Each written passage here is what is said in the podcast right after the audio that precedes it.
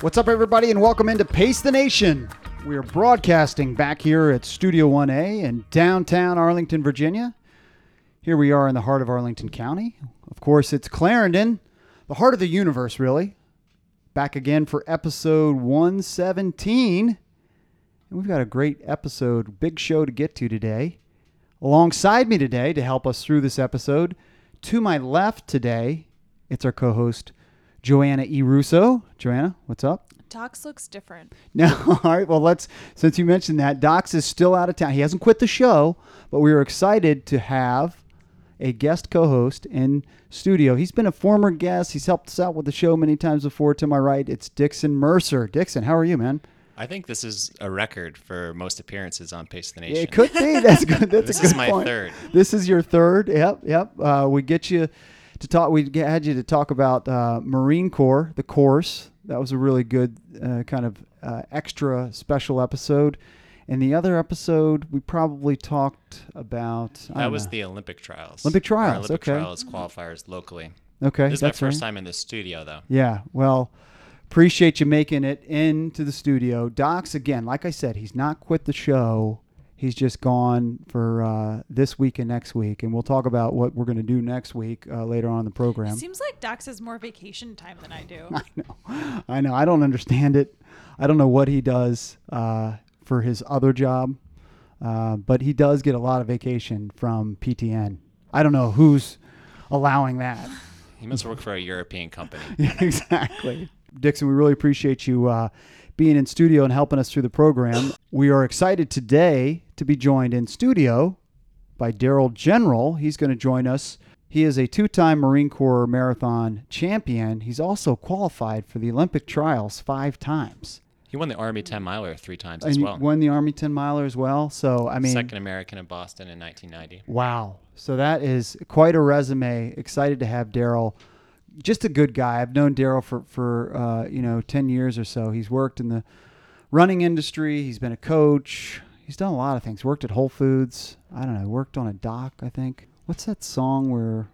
I think it's a New Jersey song. Somebody worked a dock on the bay. I don't know if that's a New Jersey song. Yeah. I think you're a mixing song. Okay. I think you're mixing mixing sitting on the dock of Bay or whatever that Yeah. song Yeah. is Yeah. Yep. with the Oh, just um, Redding. Yeah. with the a Bon Jovi Oh, that's right. Bon Jovi. Yeah. Yeah. I, I, I Living on a Prayer. Living on a prayer. That's Yeah. right. Okay. Yeah. Sorry.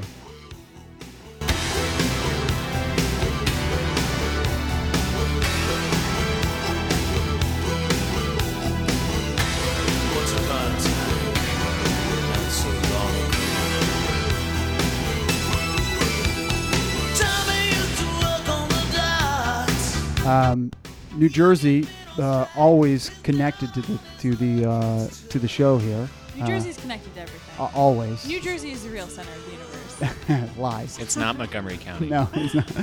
Uh, but we're, we're gonna have Daryl in here in a minute in, in in studio. So excited about that. Also, I got a couple other topics. I got to get something off my chest as usual. So I got to bounce that off you guys. Uh, A- the AAU championship is happening right now, um, and a kid ran an incredible time that I want to talk about. That these kids these days who are 13, 14 are just running incredible times.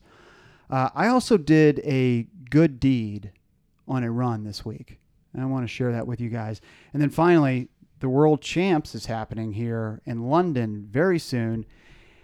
And I've got a trivia question for, uh, well, both of you guys can. Um, I'm going to really make it a trivia question for Joanna, but both of you guys can participate. I'm already stressed out. Um, but before that, uh, Dixon, glad you're in studio so we can talk about raising young kids, of course, what everybody wants to hear on the show. Uh, my It's a son, hot topic. my son James is 11 months, uh, just turned 11 months. Your son Henry, Uh, 11 months in about a week or so. yeah, so he's he's about a week behind James.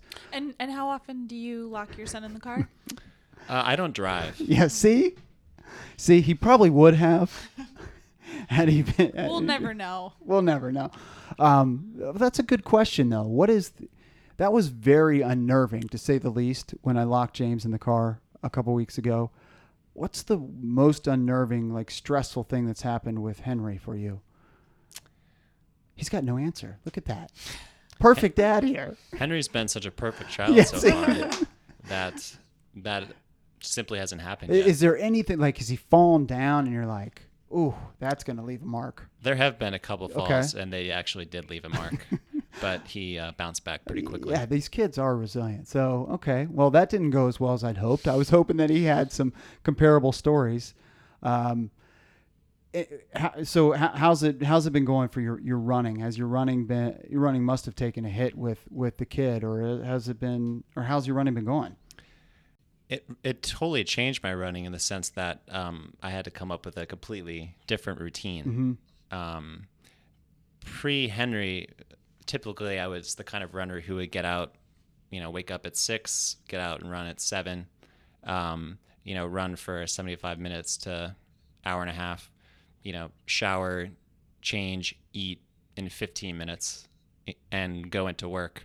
Now that time is my Henry time Right.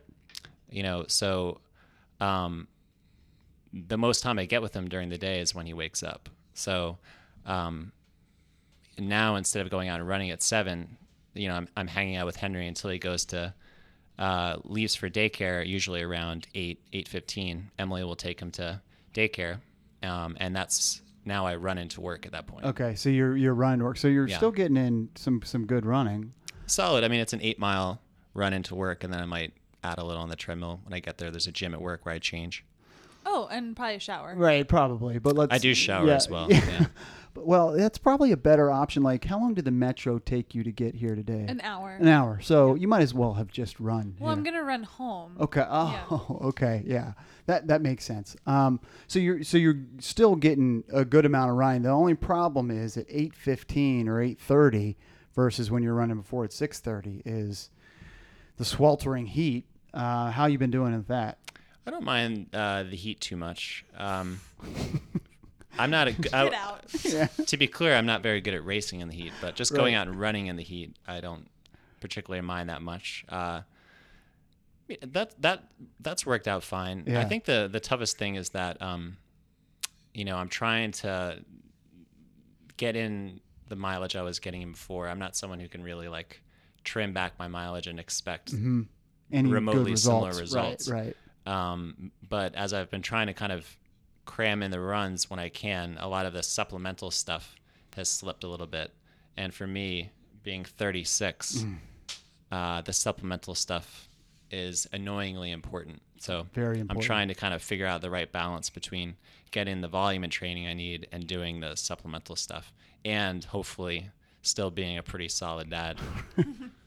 Most importantly. And Uh, my job too, I right. guess. Yeah. That, There's that, that. that, right? that too. All right. Do you also find that when you run, like I like to go for a run before six, and I feel like there's not that many people out. But I would imagine that at eight o'clock there's like more people, like on the sidewalks and on the trails and stuff. Do you find that's also a difference for you? It is. It's funny. You get mad at people in cars when you're out and running at that hour. um, but you know, for me, I was never. I've never loved getting out really early in the morning. Anyway, Okay. I you know so. Um, I've always preferred to be more of like a between seven and eight in the morning runner and like rush into work as quick as I can and get there a little bit later than maybe some people. But All right. Well, maybe our next guest has some advice for us on running and juggling a number of things because this guy has has done it all. Uh, he's qualified for five Olympic trials. He's won Marine Corps twice. It's Daryl General. He's going to join us next here on Pace the Nation.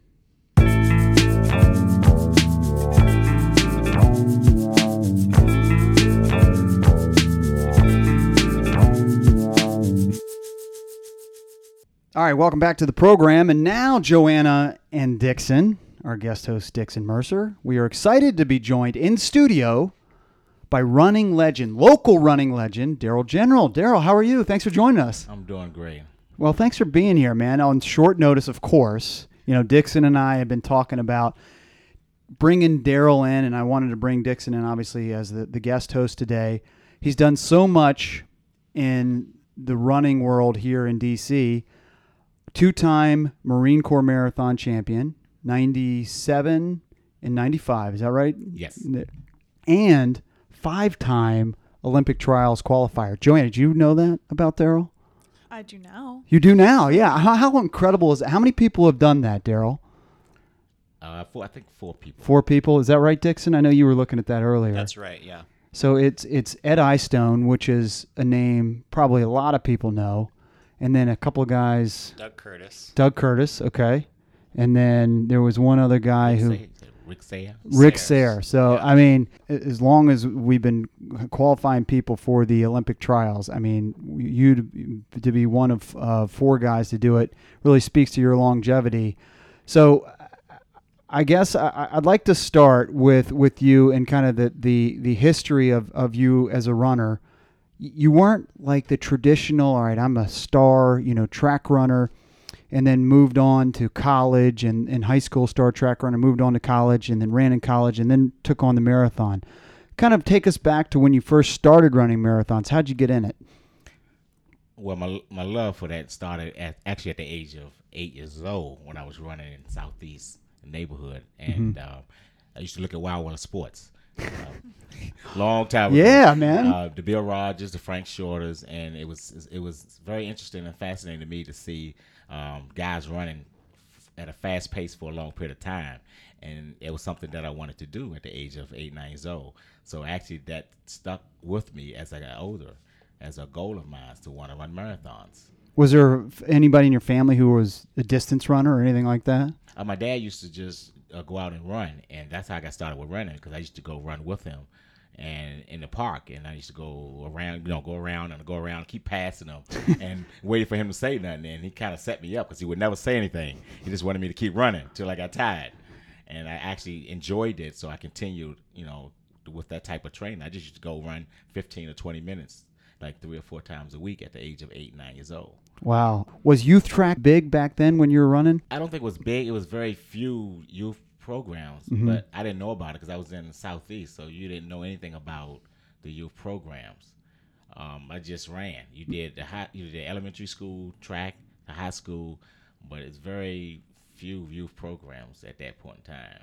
now southeast where is southeast joanna you're my resident uh, dc expert Nella in geography. Yeah, it's a neighborhood that's southeast of the capital. oh okay. All right there we go.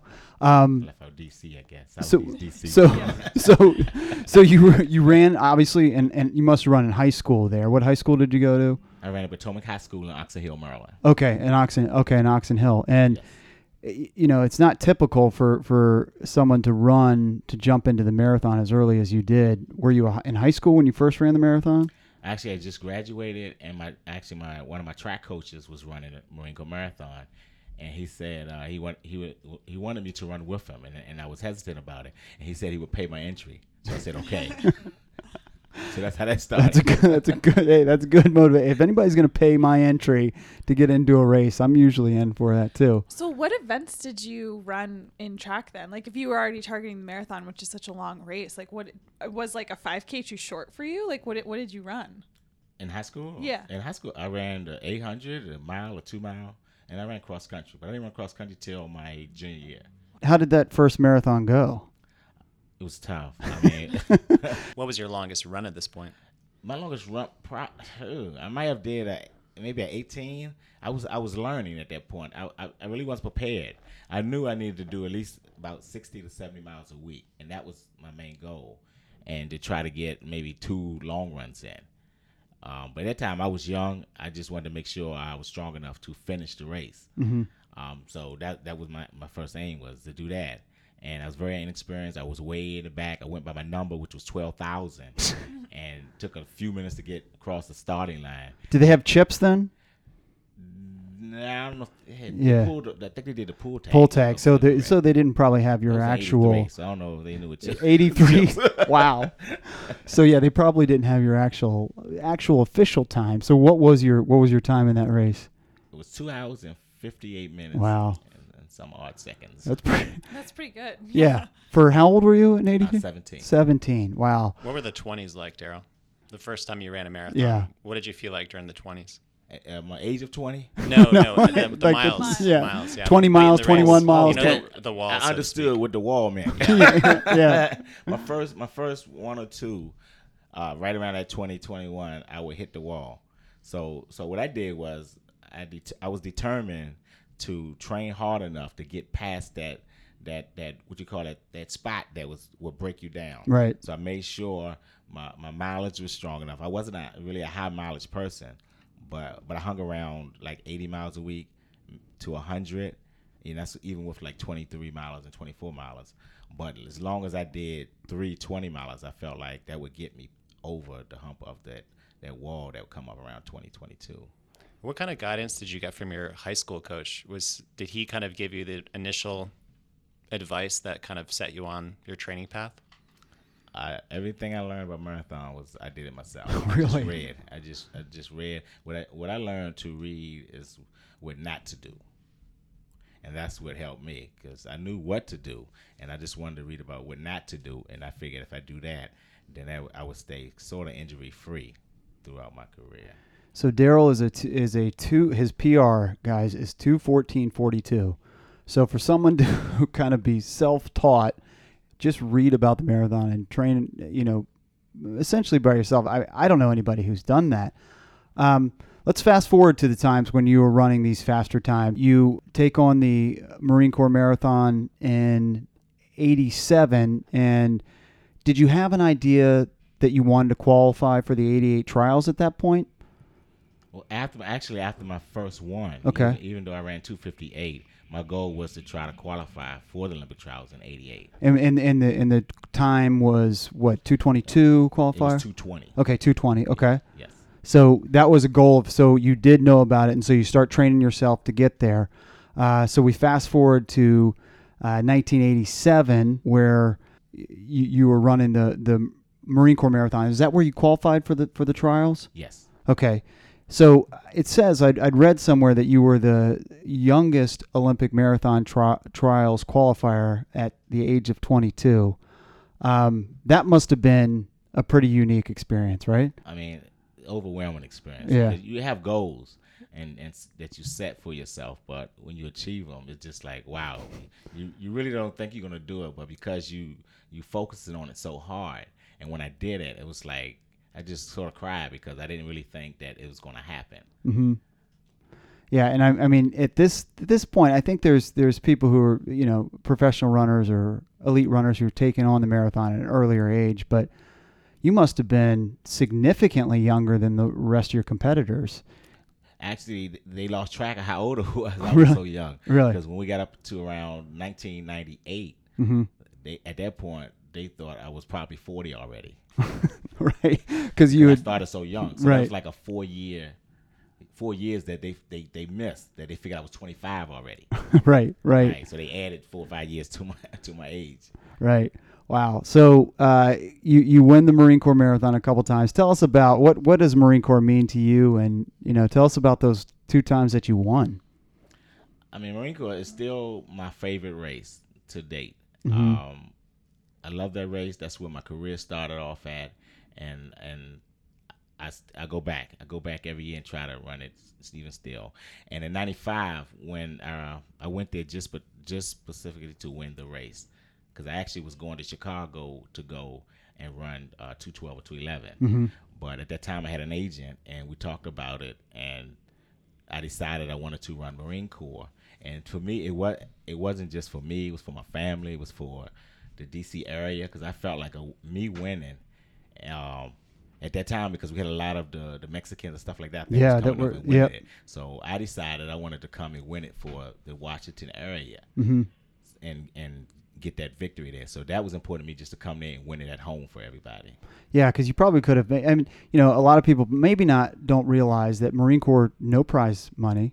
No I, I, I don't think any appearance fees. Um, No so appearance fees. no appearance fees. He would know. So I mean, you could probably get those at these other marathons at that time, right? Yeah, I gave up money. I mean, Yeah. I literally gave up money because I was I definitely was in two twelve shape. Wow. But the the win to me uh, carries will last a lifetime. Right. As you want to say, me running Chicago and getting eight to ten thousand dollars, nobody's gonna remember that. Right. So to me, I, I wanted the Marine Corps win to, on my resume, and that's something that I think I can look back or talk to a lot of runners about. Well, you've got the fourth fastest time ever at Marine Corps. Uh, that time is 216. Uh, I don't remember the second. 34. 216, 34. A guy who runs these races doesn't forget. Uh, but you, that wasn't the only time you won it. So a couple years later, you come back and win it again. Tell me about that experience. Well, actually, the '97 marathon, I actually was in better shape than '95. Wow. And I and that year, I trained through the summer, um, speed work and everything, because I wanted to break the course record of the 214.01, and I actually was in shape for it. Um, so I had my game face on. I was ready to run. It poured down rain in 10 minutes before the start of the race, and it was actually like a flood race. And once I came through Georgetown, I came through right on pace, but it was like 51.30. But my That's 10 miles. 10 miles. Yeah. I'm sorry. 10 Yeah. miles to 51.30. And my shoes were soaking wet. So actually, I backed off the course record challenge and just wanted to go for the win. I didn't want to blow my win. Right. Yeah. Well, you've done, uh, you know, it's an amazing, amazing career. But what is makes it most amazing is to me is again the non-traditional path that you took. Um, when you were running at your best, you know, you were working too. You're working for sure. Where a lot of athletes who are running at, at your level don't work; they're full-time runners. You're working one, two, three jobs. Tell us kind of about that. Kind of at, at some of the, the peak training times. Like, what was a schedule like? What was your job uh, situation like? Um, when I was at my best, especially in my 20s, and I, and I didn't really talked about it that much, but I, at, at one point I was working at, actually working at Phelps Mall, Sears and Phelps Mall, and I was working about 50, 60 hours a week and training for Marine Corps in like 84, 85, 86. So, and on loading dock. So I was doing a lot of lifting. I was exhausted. I would come home and do hour and a half runs. But I mean, that's to me, that's I chose that path basically. Um, and once I became an elite runner, I never gave that up. Right. It's one of the things that I didn't know how to just give that up when you was you was in the the world, you know, the world of working, working hard, working a job, trying to make a living, coaching high school track. I just I loved running so much that that I focused on running and then and working and coaching helping people out. So I didn't know how to give that up as a lead runner, and I think that prevented me to to get faster because I got faster at the shorter distance, but the marathon was at a standstill because I had too much on my plate. Did you ever get sponsorship opportunities? Uh, I ran for Reebok uh, 87, 89, and then 90 to 98, I was sponsored by Mizuno. And was was that enough so you could quit these other jobs, or you continue to work? It wasn't a it Yeah. wasn't an endorsement deal. Right, right. It was more of a, a, a bonus deal. Gotcha. So they they I got a lot of things taken care of, but I didn't get a yearly a yearly stipend. Right. I was probably like two minutes shy of getting the yearly money. But like I say, if you're a lead runner and you're trying to go to that top level, you cannot work two three jobs and No. and those things. Uh, yeah, and I, I, I guess I was reading a story somewhere where you were one of your jobs was so one of the times I didn't read about the loading dock job, which sounds very labor intensive, um, but you were working at Whole Foods, you were working at a running store, Metro Run and Walk at the time, and then also coaching. Like, explain like what does a day look like there where you got to get your run in, and how do you have time for all those jobs? I just made time. I mean, I you know, I'm so I was so focused on trying to do what I need to do, you know, on a financial level and and high school. I always wanted to give back because when you start from scratch and you become ranked in the top ten in the country, I felt like I had something to give back to the kids that think that they can't accomplish the goals that they want to go, you know, they want to they want to do achieve, and um, and that was, and that was the biggest thing. I mean, that's what kept me going. I never thought about I'm gonna be tired, Right. Or is it enough time? I just made it happen. What so like what what what time does your day start when you've got got those jobs? Are we talking like four in the morning? Um, well, I worked at Whole Food. I was working 1 a.m. to 8 a.m. Okay. And wow. actually, then I was leaving there and, and going to the, to DC running group. I Okay. was helping out there from like 8 to 9.30. DC Fit. I remember your part. DC okay. Fit. There you okay. go. Okay. Then at 9.30, I was working at Metro Run and Walk from 10 to like 3. you still haven't told me about how you get your run in. We're we're, we're When do you sleep Yeah, too? yeah. Yeah, I coached from 3, like 3 to 5. So my run at that point in time was with the DC group. Wow. Like I mean, the DC Fit group. Your your you know your marathon time. I'm, I'm sure you're you're those guys are you know uh, hustling and trying to do great in the marathon, but they're running three and a half hours or four hours, right? So you're not necessarily running with those guys. Well, I was running, and, and, and, and what made it fun because when I got off of Whole Food, when I got off, I would drive to the to the W and O, and once you got into like August, they were already started. So I stretched real quick, and then I jumped in. and when they see me, I was they were I was going down, and they were coming back. So all of those all those seventy five people saw me going down. So their goal was to keep me from catching them. Wow. So it actually was helping them, and it was helping me. so we had fun. Wow, that's awesome. I mean, that that that's incredible that uh, you were up at 1 a.m. Like Joanna just asked, when did you sleep? Oh, I didn't. I didn't get many many hours Yeah. of sleep. It was like I would lay down for like three or four hours, Wow. and and that's why I said eh, like the the uh, Olympic trials to Yeah. qualify for 08 when I tried to qualify in 07 that I didn't realize my body was exhausted. I just worked and trained, and I was in great shape, but my body didn't have the energy to qualify. It wasn't the heat. Was So just- that was your attempt to qualify for the six. It was the last day of qualifying in 2007 at the Chicago Marathon. That was your chance to to uh, make history and be the first person ever to qualify for six Olympic trials. Which I, I don't know what you. I mean, I don't know if that's ever going to be able to be done. I, I can't imagine anybody who who could do that. But, um, but like you said, you think that it was just the, your body was worn down. It wasn't fitness. It was just Right, right. With the three jobs, and the reason I was working the three jobs because I was I was getting ready to get married, so I was trying to work to save money and pay for you know both of me and my my wife uh, was working so that we can just pay the for it out of our pocket and didn't have to owe anyone. So she was working uh, extra job as well. So we both was like exhausting ourselves, but it paid off. I mean, we didn't Yeah. we didn't owe any debt. right. Yeah. So, Daryl, one of the stories I wanted to tell you was that in 1989, um, I went with my dad, who raced almost every single weekend, and my mom. We went to uh, a marquee road race in New Jersey, up at Giant Stadium. Were you are you from Jersey, I Dixon? Okay, yeah. gotcha. So I okay, grew up about 45 minutes from the Meadowlands. got it. Okay, and uh, my dad was racing the 10k and i was uh, signed up you know i'm i guess about eight years old at this time so i'm signed up to do the 100 meter dash on the actual giant stadium field which i was pretty pumped that's about huge.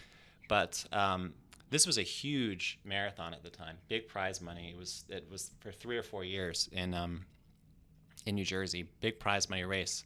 And I looked up, um, I just randomly looked up that race recently, just Googled it, and a New York Times article comes up. And the article mentions a 23 year old dock worker, Daryl General, who ran his personal best of 214 something, Wow. which was like a four minute PR at the time, right? Yes, Yeah, it says 19, 1908 was my PR before that. two nineteen oh eight, and you ran. It says two fourteen forty two. Can you kind of take us through your breakthrough that day? What um, was it? A fast course? Did you did you feel like you could run that fast going into that day? Well, well, part of the course was the Olympic trials course. So I studied. I studied the whole four, four or five months of how I was going to run that race. The hilly part of the course, I down to how I wanted each mile split, where I wanted to be, and targeted to down to the last 10k. And I stayed on track throughout the whole race, and everything just started clicking. Everything the second half, I started roll, but it wasn't it wasn't a, a, a fast flat course. I ran 106.52 and 107.50 Wow. Hmm. But because the way I strategized the race, that I closed with a 456 Wow! And it finished on the on the on field. Giant Stadium. So when I came down on that tunnel, my eyes was like, "Wow, it's unbelievable." Is the clock right? and you, you must and you must have grown up as a Redskins fan, so that that that must have felt pretty good to do it on enemy turf. Or were you a Redskins fan? well, I love the Redskins, but actually the Raiders is my number one. team. oh, okay, okay, okay. Sorry, I, I grew up stuff. watching the Raiders uh, beat up on people when I Oh, was they- nine years they- old. And all I knew was silver and black. Yeah, okay, all right. That's that's fine. I would I would take a lot of pleasure in destroying that course and destroying Giants. That's a cool thing to be able to finish in the stadium. I want to go through your your, your five performances at um, the the Olympic trials. You went on to run 220 uh, for 19th place in 1988 Jersey City Marathon. I want you to comment on that real quick. Night 220 for 19th place must have been a hot day or something. No, no, no. It, it was it was awful weather. It Okay. was really windy and rainy. Mhm. We hit you hit a high point and you was running in place. Yeah. It was it was it was an awful day, but for me it was exciting because Yeah. uh, I'm just like I said, I'm a Southeast kid in the Right. Olympic trial. 22 years old. No idea. You're right. I felt like I was in heaven. right. I was enjoying myself. It was bad weather. Everybody else was mad. I'm like, I'm having fun. Right. to Columbus, Ohio, you, you in 1992, uh, you ran 225 at that Olympic trials. Tough day out there that day. Yeah, tough day and, and, and tough training. Like Mm-hmm. I said, like I said, just not um, focusing on just being an elite runner was basically a lot of the toll of the tape for me. Mm-hmm. I mean, and, and and I'm okay with it because that's I was always a give back and be responsible and and do the things I need to do. I love running to death, but I love I love the sport more than I love trying to be the best at at, Mm-hmm. at that uh, you know at event. So that's that's to this day I still love running the marathons. Yeah, and then 2000, you were 228.41, probably a, a tough day there at Pittsburgh. Uh, I'm going to jump back to your Charlotte uh, performance because that was incredible. And then Birmingham, I remember I was out there for that race, 233. You were injured, but still, you know, you, you made your way through and, and, and ran, which is incredible. Uh, but then 96, 12th place, 216.30. I mean, at that point, uh, you must have been like, I, I have I have arrived, and you know, you got to be thinking Olympic team at that point. actually, point. I was. To Yeah. be honest with you, actually was. And the, the the downfall for me was I didn't get out of DC. Mm-hmm. Um, I did a three hour run, and it was the blizzard. If I don't know if you guys remember, y'all maybe In 96? Yeah, yeah, I- 96 I was- the yeah, blizzard. I was stuck for like three to four weeks in Yep. in in Maryland, and I couldn't train. So I lost that amount of time of, of training. But that I was fit, I was strong, I was fat, and I just I just felt that I clearly was going to be one of the top three. Wow. Well, I mean, when you're in 216 uh, and in 96 again, I, I think it's different times. I remember that that race um, in preparation for the Atlanta Olympics. I- don't. Do we just send one person?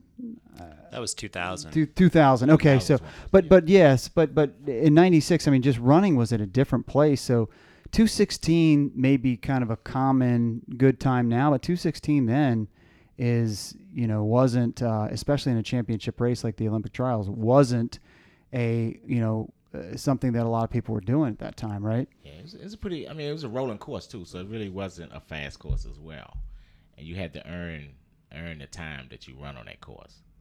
It was cold too, And right? it was co- oh, cold when we warmed up. warmed up at seven o'clock in the morning. It was actually seventeen degrees. Wow. This is the uh, famous race um, many people know of where Bob Kempainen won, and he got That's right. He got uh, very sick That's what it was. in the Yeah. end, and many people, most people, the highlights of they seen of that race is probably Bob Kempainen. Throwing up on course. Yeah, that's right. Twenty-seven degrees when the gun went off. At one point, at what point in this process of qualifying for five Olympic trials does it occur to you, wow, I have a streak going? How how long can I keep this going? Um, as I was approaching five, I mean, I actually thought I was going to get to seven. To be honest with you. Wow. because I was very fast and I was very strong. But I kept on taking on more responsibility Right. as I was going. So when I got to the sixth round, uh, like I said, I was getting ready to get married. Me and my wife was working, you know, extra hours. So that that killed that one. And then the next one, of course, I was training. But by that time, I had tendonitis, so I backed off the training for a little while. Um, but I still I started back, but it just things kept getting in the way because I wouldn't give up coaching, I wouldn't give up uh, working, and those are things at that point in time, at that age, even at 42, I still was fast enough and strong enough that I could have run uh, 218, 219. Wow. We have a lo- local athlete here, uh, Kieran O'Connor, who was 24th in the last Olympic trials. He's going to go for his second um, trials. He runs for the the Pacers team, and uh, he wanted me to ask you if at any point in this process, if you ever doubted that you would be able to qualify for one of the trials. Uh, each each each Olympic trial that I approached, I believed that I could come in the top three. Wow. Each one, spe- um, the only one I can say, uh, even '88. I mean, I was young, but in the back of my mind, anything can happen. Yep. You know, anything can happen. So you can't rule yourself out. 92 and 96, I felt like one of those I should have made clearly because I felt like I could have run 211, 212, and I had the speed that I could have the last six, seven miles that I can drop it down and, and take it. But it, like I said, if you're not doing the things that you need to do. Just like I like boxers. Marathon to me is like training like boxers do, and you have to totally focus and, and no interruptions. And I think that self belief is really inspiring because um, even reading about your attempt to qualify for a sixth, um, it was clear that you know things weren't quite weren't quite uh, clicking in training. Um, some of your tune-up races, you you weren't quite even able to run trials pace for a short distance, but you still believed on that day you could do it. And I think a lot of runners get really self-defeated, and if they can't do it in a race leading up to it, they just don't believe it's possible. But you believed it was possible. I always believe, and, and like like we we talked about earlier, I didn't realize that my body was exhausted. Right. So the training was going well. The racing wasn't, but a lot of my races that I've run in previous ye- uh, years back, um, even if I ran a 31 10K three weeks before a marathon, I would go out and still run 215. Right. And, and like you said, it's all about focusing on what the goal is. Not worrying about that I ran a 31, but can I run 32s, 10Ks three or four times? And that's what got me through. Daryl, before we get you out of here, just a couple quick questions here. You're coaching at Marshall, doing great things over there. You've got some star athletes. A little school in Falls Church, man. I mean, you've done some impressive things there. Quickly talk about, you know, Marshall and what's the prospects for this year? Oh wow! It, it, it's we won the state championship on the girls' end and the boys are regional. So you know, it's, for me, I guess it's a lot of pressure for me. Yep. But I'm just talking to the kids about just going out and and sticking with our plan, Yep. just training, and and and I believe, and this is what I tell them that as long as you do the work, everything else will take care of itself. Yeah, and you've got some some stars. So look forward to seeing how you guys do this year. Um, you got one of the best seniors in the country on the on the girls' side. Um, remind me of her name. Heather Holt. Heather Holt, yeah, who we're really excited to see how she does. Are you still running? I'm are still training. Yeah, you're still training. I'm, yeah. I'm, I'm going to run Marine Corps. okay, again. all right, there we go. I think we're breaking news here on former champ is running Marine Corps on on Pace the Nation. Okay, all right. So how's the training going? Uh, pretty good. I think Yeah. I think I'm. I need to get some long runs Okay. right now. So I've been training for uh, since uh, April May. So I'm solid around the eight eight mile range, but I, I gotta I gotta get some longer runs in. Okay, all right. I, I hey, I mean, if you can break three hours, man, which I th- I'm sure you can do. I mean, that would be amazing. That's a nice goal. Yeah, it's a good goal. That's a good goal. You know, it takes a lot of support along the way, um, which I'm sure you've had. Uh, talk about you know some of the people who influenced you and and helped you through this journey of two Marine Corps wins, five Olympic trials qualif- qualifiers. Yeah, talk about your support system, your family, and who else uh, you know was there to support you along the way. At that point in time, and also I have uh, you know three kids. My kids are Right. older now, Right. so so you know I was trying to be a daddy as well, but do the right thing and, and set example for for the, my kids. And my parents and a couple of my aunts and uncles were very very supportive, and they were some big sponsors of mine. My mom and dad would go all over the country to make sure that I had everything that I needed Wow. You know, from a from a uh, financial standpoint, if, if none of the shoe companies wanted to bring me in, my mom and dad would drive me and put me up in a hotel. Wow. And now, you know, I'm married, and my my wife is the same way. My wife handles everything else and allows me to go out and train and coach and do the things that I need to do to continue my marathon streak. That's awesome. That's cool, man. It does take uh, a group of people and, and people who are supportive and understand because it's it's not easy. You've got to be out there, and sometimes people see it as a selfish pursuit. And it's great to see how much you've given back through your running. So I, I really applaud you for that. Thank you guys, and Yeah. thanks DC uh, Washington area for all the support that they've given me throughout my career. No doubt. All right. That is the great Daryl General here on Pace the Nation. He's got to get to. He's got to go coach up. I mean, but he. I mean, he's used to this. He goes from one thing to another. He's got to coach up your team at Marshall, right? I gotta go set up a time set up trial, the time trial. course there the you go. There he goes. All right, there he goes. Thank you so much for joining us, Daryl. I really appreciate it. There he goes. It's Daryl General. He's the two-time Marine Corps marathon champ and a qualifier five times in the Olympic marathon trials. He joined us on Pace Nation. We're going to take a quick break and be right back after this. Stay with us.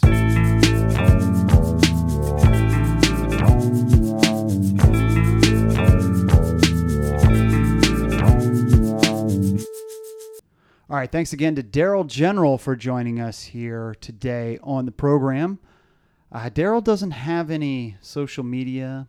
Um, he's not on a any, any sort of uh, hiatus of, of social media. He just doesn't have it. So I can't promote that here. I can respect that. Yeah.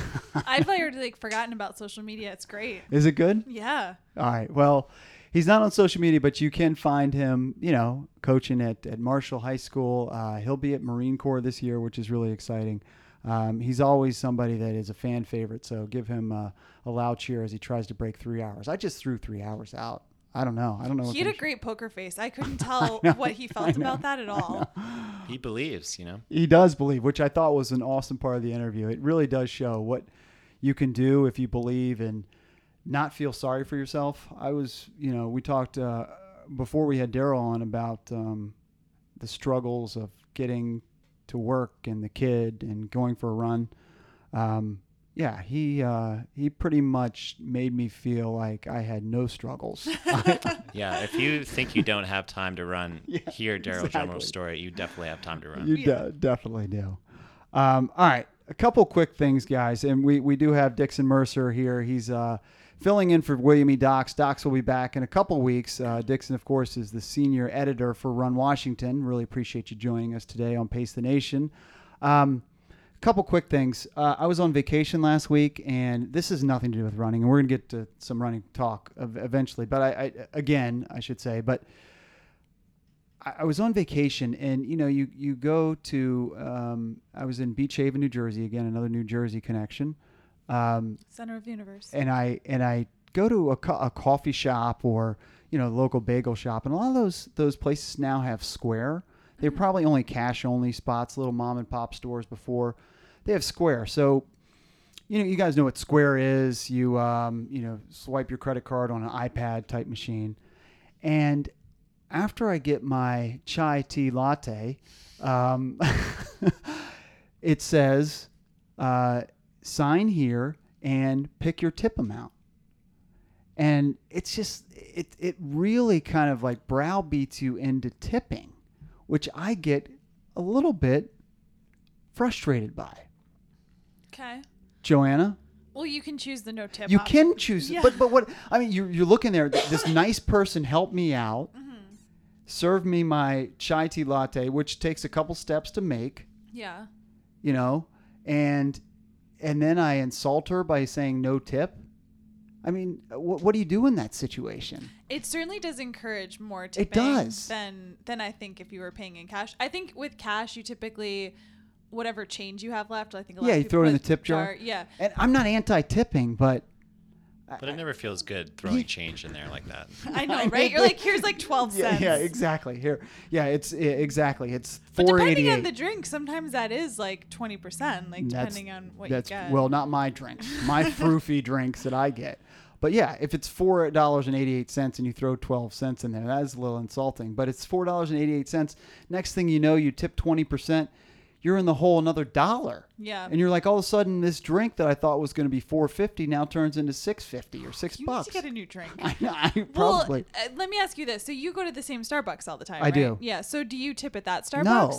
What about that time that that guy like had your drink ready for you or whatever? You didn't Yeah. give him a tip then either? I didn't because uh, the reason being is that at Starbucks you don't feel obligated and it's less in your face. There isn't the same level of confrontation about the tip. You feel confronted? Uh, you do feel like a little bit of you Do guys you? have you guys been there and done that? Uh, do you know what I'm talking about?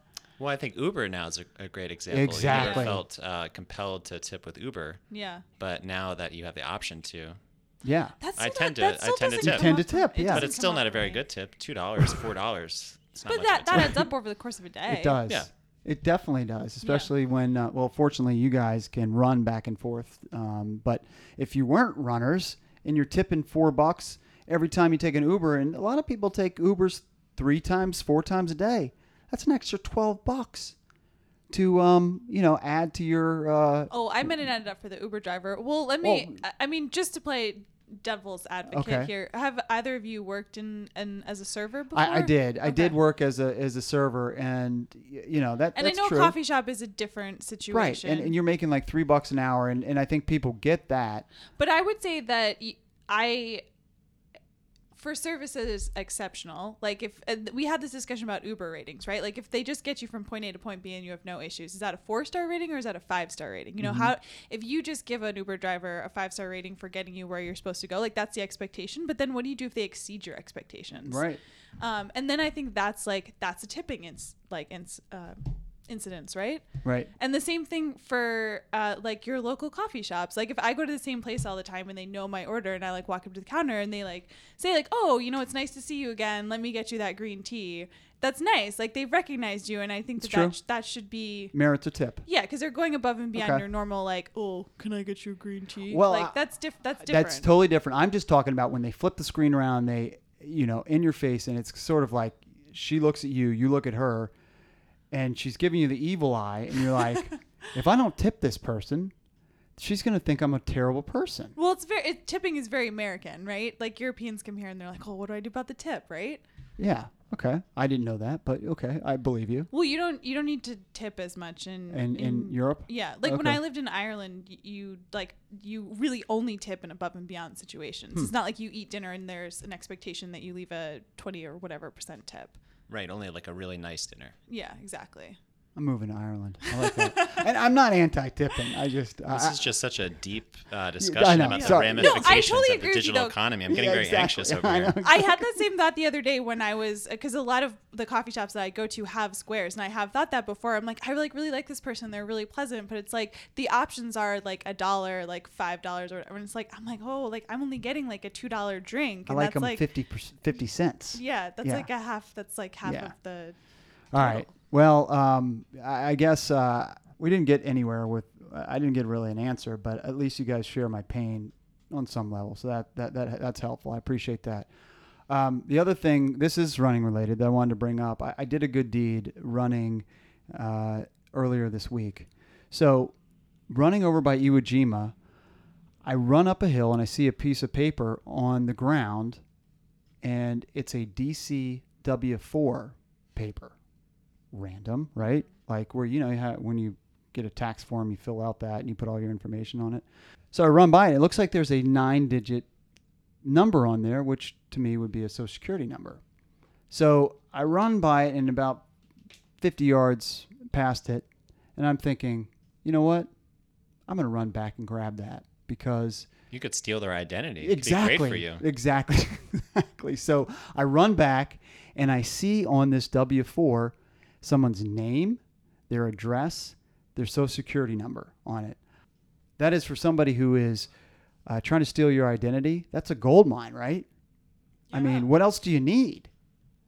I mean you could order, you know you order a credit card or something like that. I don't know. There's a lot of things you could do that would either steal their, their identity, get a credit card sent to you, and they would be none the wiser for a while until you know your credit rating gets you know uh, you, you look up your credit rating or something like that. So I went back and I picked up the piece of paper, I ripped it into a thousand pieces, and I threw it in the next trash can. How about that? Okay. That's not where I thought it was going to go, but I think that's still a good deed. I think, what, what, were- what were you thinking I was going to do? I just thought you would, you know, look up the social security number online and and send them the, the W four. I figured he probably had a electronic copy of it, so I didn't think he needed it back. But uh, yeah, so that that'd be kind of sketchy too. that would be I think I think it's well played. What you yeah. So uh, I want to ask you guys: any good deeds? Can you remember any good deeds you've done on a run? Um, well, I talked about that time that that little kid wandered away from the group. That's true. Yeah, That's a good one. I brought them back. Yep. Um, Dickson, you've run thousands and thousands of miles over your time. Uh, have you saved anybody's life or saved anybody's identity when you've been out running? I haven't saved any lives as far as I can tell. Recently, I was running down the Sligo Creek um, Parkway. They closed down the street on Sunday, and there was a little kid trying to get up from the bike trail onto Mm-hmm. the road on his uh, tricycle, and I helped him up onto the. Yeah, there you go. That's that was big. nice. Yeah. like that. Uh, other than that, I think I'm uh, also doing a good deed lately by showing um, that is okay to run your uh, easy days extremely, extremely slow. That's good. That is, in this weather, that is a really good deed. At eight Yeah, thirty well, in the Chris morning. is, probably isn't liking your runs though on Strava. My Strava data makes people feel great. Actually, I am liking it because it does make me feel better about my my own. Okay, those are those are good deeds. Slow runs. That's that is a good deed. All right. So uh, another big thing in the news here, uh, running related, guys, is the World Championships start. All- Everybody knows the Olympics. The Olympics were last year. Not everybody knows that there is a championship that happens many many off Olympic years, and this year in London is the 2017 World Champs. Yeah, the Olympics were so last year. So- it's time for the world. Exactly. So my question to you, Joanna and Dickson, you can help out here. My trivia question is: We've had four and a half, I think, and maybe you can maybe you can think of others guests that made the world team. Can you name all four and a half? This is so embarrassing because I literally spent 15 minutes today putting in my calendar all the races that I That didn't you wanna wanna- watch? Yeah. Um. So I know the half is Jenny Simpson. Okay, that's a half. Yeah, because Yeah. she came on and promoted. She promoted. wasn't a full guest. right. Yeah. She promoted the show somehow, but yes. Um, okay. So Molly Huddle. Okay. Mm-hmm. She may have been our first one. Yeah. Um. Matthew. Matthew, of course. Yep. Or he was maybe our first one, but yeah. Either way, Matthew and Molly, Robbie Andrews. Robbie Andrews, mhm. Um. So I I need a hint. Male or female? female. Female. Dang hmm. Yep. Um. Huh. This is embarrassing. Yeah. Um. Docs is screaming at the at his phone right now. That doesn't help me. Uh, Dickson, can you think of it? I wish I could. I, Female- I can't think of it. I listened to the Robbie Andrews. Yeah. Uh, I don't want to know her. I don't want to know her name. I just want another hint. I can get this. Okay. I um, wish that I had all the lists in front of me. the other hint would be that her episode was somewhat somewhat New Jersey related. Somewhat New Jersey related? We talked about topics that related to Jersey. Oh, oh my God! Oh my God! How could I forget? Yep. Kate Grace. Kate Grace. Oh There you go. God, Kate I'm Grace. so sorry, Kate yes, Grace. Kate Oh, Grace. Yep. So she's going to compete in the 1500. Uh, Jenny will be in the 1500. Molly will be, I believe, in the 5K or the 10K.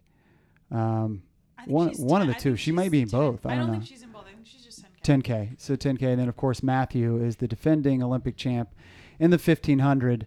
Uh, and he will run the 1500 with Robbie Andrews. So those are our guests. Those those four and a half slash five. Um, I'm excited about the the world champs. I, I, I don't know about you guys. I'm glad you were kind of um, looking at uh, looking at things today. I think I've seen all the athletes are over there in London now. Um, when does it start? On Friday. On Friday. Okay. What are your what what's the, the the event you're most looking forward to? Um, as always, the steeplechase. Yeah. So, uh, of course, I love watching the American women in the steeplechase, and I think Emma Coburn has a good shot at breaking her own American record. I don't know if she's gonna medal again. I don't know what's gonna Right. happen. Uh, Like women's steeplechase is just so competitive right now that I think it's really exciting to watch.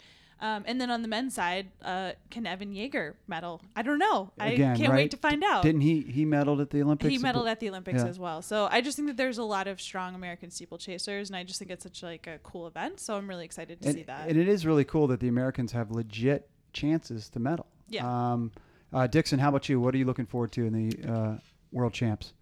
Well, definitely the steeplechase. Mm-hmm. I think you know to see if uh, Jager can win will be really exciting. Could win. Wow. Yeah. Yeah. That, that that would be I mean, incredible. I think he certainly has a very strong Yep. chance to win. Um, certainly, always want to watch the marathon. Mm-hmm. World Championship Olympic marathons are just always really fun to watch. Yep. Yeah. Um, I think the men's 15 will be interesting too because I don't I don't really think that Matthew's in top form. Mm-hmm. So I'm curious to see what what happens. I feel like it's not I mean the 1500 is never decided beforehand, but I think this is definitely a year that it could be anybody's game. and Robbie ran something like a 150 800 recently. hmm So he, yeah, so he's got a he's got a great shot. Um, I believe he's got a great shot to maybe be in that top three. Like you said, Matthew is not what he's been, and uh, recently there was one of the the former Olympic champs who pulled out of the 1500. So who knows? But but like you said, I mean the 1500 is crazy, and that one you you guys kind of stole my thunder. That was probably the one that I was looking forward to most, both on the men's and women's side uh, you know, the, the story of Matthew and Robbie, of course, um, and hopefully both of them can be in the mix. Who Yeah. knows? Um, and on the women's side, um, you know, our, our, our two former guests, Jenny and Kate, uh, hopefully can make the finals. And then maybe the story for me is uh, one that you've talked about before, Joanna, is Sara Vaughn. Yes. Um, her and and sh- there, there's been a few articles that's come out recently about her. The Washington Post did a really cool article recently about her. Uh, she is the American 1500 meter runner who made the team, her first team, and she has three kids. So she she's uh, she and Daryl General very similar. Three kids. She works as a real estate agent. Um, you know, busy life, but made the team and. You know, you make the final, and like you said about the 1500, it's like it, it, it kind of never goes to form in terms of who has the best time in these championship 1500. It could be anybody's anybody's. Uh, I'm also race. interested to see the 5,000 uh, on the men's side. Um, and I'm horrified that I'm getting the name mixed up. But in the men's 5,000 in Sacramento, that was Paul Chelimo, right? Yep. Yes. Mhm. Who Yep. ran just an incredible Destroyed wire the to wire Yeah, race yeah. Yeah. and set a meet record Yep. doing it. So Yep. obviously, he's incredibly fit. Um, and I love like his interviews afterwards when he just said, was talking about how he's just going to do just incredibly hard training to get ready for Worlds. And Mo, Mo Farah seems very vulnerable right Yeah. now, Yeah. but Mhm. um, so that that could be really interesting too. Maybe Um, Paul Chelimo will just take it out really hard. I love that. Um, and the other race that I'm excited for is the women's 10K, not necessarily because of the Americans, always interested in the Americans, but I think it, it could also be, like the Olympics, a really fast women's race, which I always like to see the women battle it out. Yep. Well, we will keep you updated uh, on how that uh, race unfolds and all the races unfold. The distance races, at least, for sure. We will keep you updated. No, I didn't put any of the sprints in my calendar. Yeah, it's fine. Can I ask you about the question? How do you both watch uh, the World Championships? Um, I I got this. I got that is a great question. I- I've got this stick that I put in the back of my TV, and then I got some feed on my computer, and I'm not exactly. But then I mirror it to my my uh, my TV. But I, I think it's I usually stream it on NBC Sports. hmm Yeah. yeah, and I, I- I, I think have it's a- NBC Sports. Yeah. and you know they've charged you all this money, and I I think I had I don't know if I should say this, but I think I had an end around um, for the uh, Olympic trials.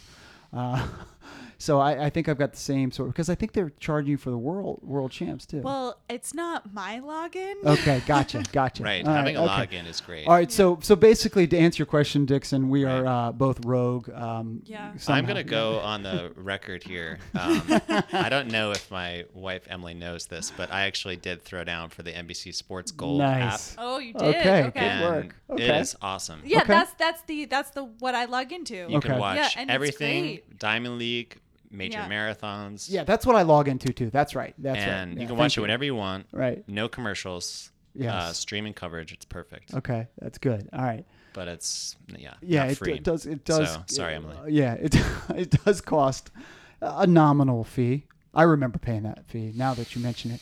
All right. Well, a couple more things before we get out of here. Uh, I wanted to mention this AAU kid. Uh, have I mentioned that this kid ran under 150 in the half mile? He's 15 years old. I mentioned that to Daryl, I guess earlier. 15 years old, ran 149 in the 800. I- was in college 20 years ago. Guys running 149 as seniors in high school were getting full rides. So he would be what a freshman, a rising Yeah, freshman. so it looks like he was a he was a freshman this year, um, and he set the American freshman record, which was 150. Um, was was the previous record that he uh, that he broke over the weekend. As a 14 year old, he ran 151.23 and set the uh, set the 14 year old record as well. So, just these kids run as fast as these kids are running. It's just incredible to me these days. Um, so that's a name to, to look out for, Brandon Miller. Saw that organic food. I guess that's what it. Maybe that's what it is. All right, this is Pace the Nation. Of course, this podcast is sponsored by Pacers Running. Pacers Running with five area DC locations. Pacers Running is for every run. We, of course, also are connected to New Jersey with our store in Princeton, New Jersey, 7 Palmer Square. So, Dickson, uh, before we get out of here, what's going on at Run Washington? So I know Charlie right now is working uh, very hard on uh, the upcoming high school issue. Okay. So that's a, a, a major change I think that uh, the editor in chief Charlie made Charlie Ban made when he took over the pub- publication and it was rebranded as Run Washington, was really expanding the high school coverage, which he pretty much it's kind of a one man operation. and he's taken on by himself and become an expert in not only the DC scene, Maryland scene, uh, and Virginia scene. Uh, So he now puts out a, uh, you know, this is maybe I would guess maybe the fourth year of it. Yeah, I think so. Um, a high school edition so that, that so that'll be coming out in, in August. And That's going to the printer very soon. very yeah. soon. Okay, cool. Um, so it's all high school. Did you write any high school articles in there? I did not write um, Mm-hmm. any articles for this one, um, but uh, I know one of the stories I've read so far that I really liked is uh, uh, Charlie went down and interviewed um, uh, Drew Hunter's parents, Joan and Mark, who are the coaches of uh, Loudoun High School, Mm-hmm. and uh, they have an incredible team this year, um, and it's a really cool story. Awesome. Well, we look forward to seeing uh, that uh, in print sometime later this month. Um, so we'll have it all on all our Pacers running uh, locations, and we have the big unveiling at the DCXC uh, All Run Washington team party, which we uh, named the top 62 kids in the uh, all the DC, Maryland, and Virginia area. So a lot of exciting stuff here. Fall is almost here. Um, it's my favorite Doesn't time of seem year. like it. well, I mean, it's going to be cooler this weekend. It really is. It's going to be cooler, and I, I, my app has told me it's going to be like low 80s for the next. It like, was week. 60 in Maine. I'm never. Farley, you're going to continue to sponsor the New Jersey Marathon, I hope. Yes, yeah, we, we will uh, continue. Yeah, continue on with that and bigger and better things for New Jersey Marathon. I know you ran it this past year and enjoyed it, and glad you did. But it bigger and better things for the New Jersey Marathon next year. Awesome. So really excited about that. So just a quick update on this podcast. Um, Joanna, you and I and Docs will be off next week, but we will be back with a vengeance the following week. So uh, stay tuned for that uh, in a couple weeks. Dickson, great job, man. I really appreciate you sitting in, being a guest host today. Uh, you are a great supporter of the show and always help us uh, by listening and also uh, finding guests. So uh, you know we'll have to find another time where. Um, You want to do a podcast next week? I know exactly. I'm on A vacation A next solo, week. a solo podcast. I have to get you in, in studio again uh, another time because you did a great job. So really appreciate you joining us, man. Thanks. It was a lot of fun. All right, it's Dickson Mercer on Twitter at Dickson Mercer, right? Yep. That's right. So give him a follow. Uh, he's a uh, great local runner and senior editor of Run Washington. So thanks again for Dickson for joining us on the program. Uh, Joanna, have a great weekend off. Thank you. I mean, you never really take time off, but have a great week off. We'll be off next week. And so for Joanna E. Russo and for William E. Dox, who's on vacation and will be back, I'm Chris Farley. This is Space Nation. We'll see you in two weeks.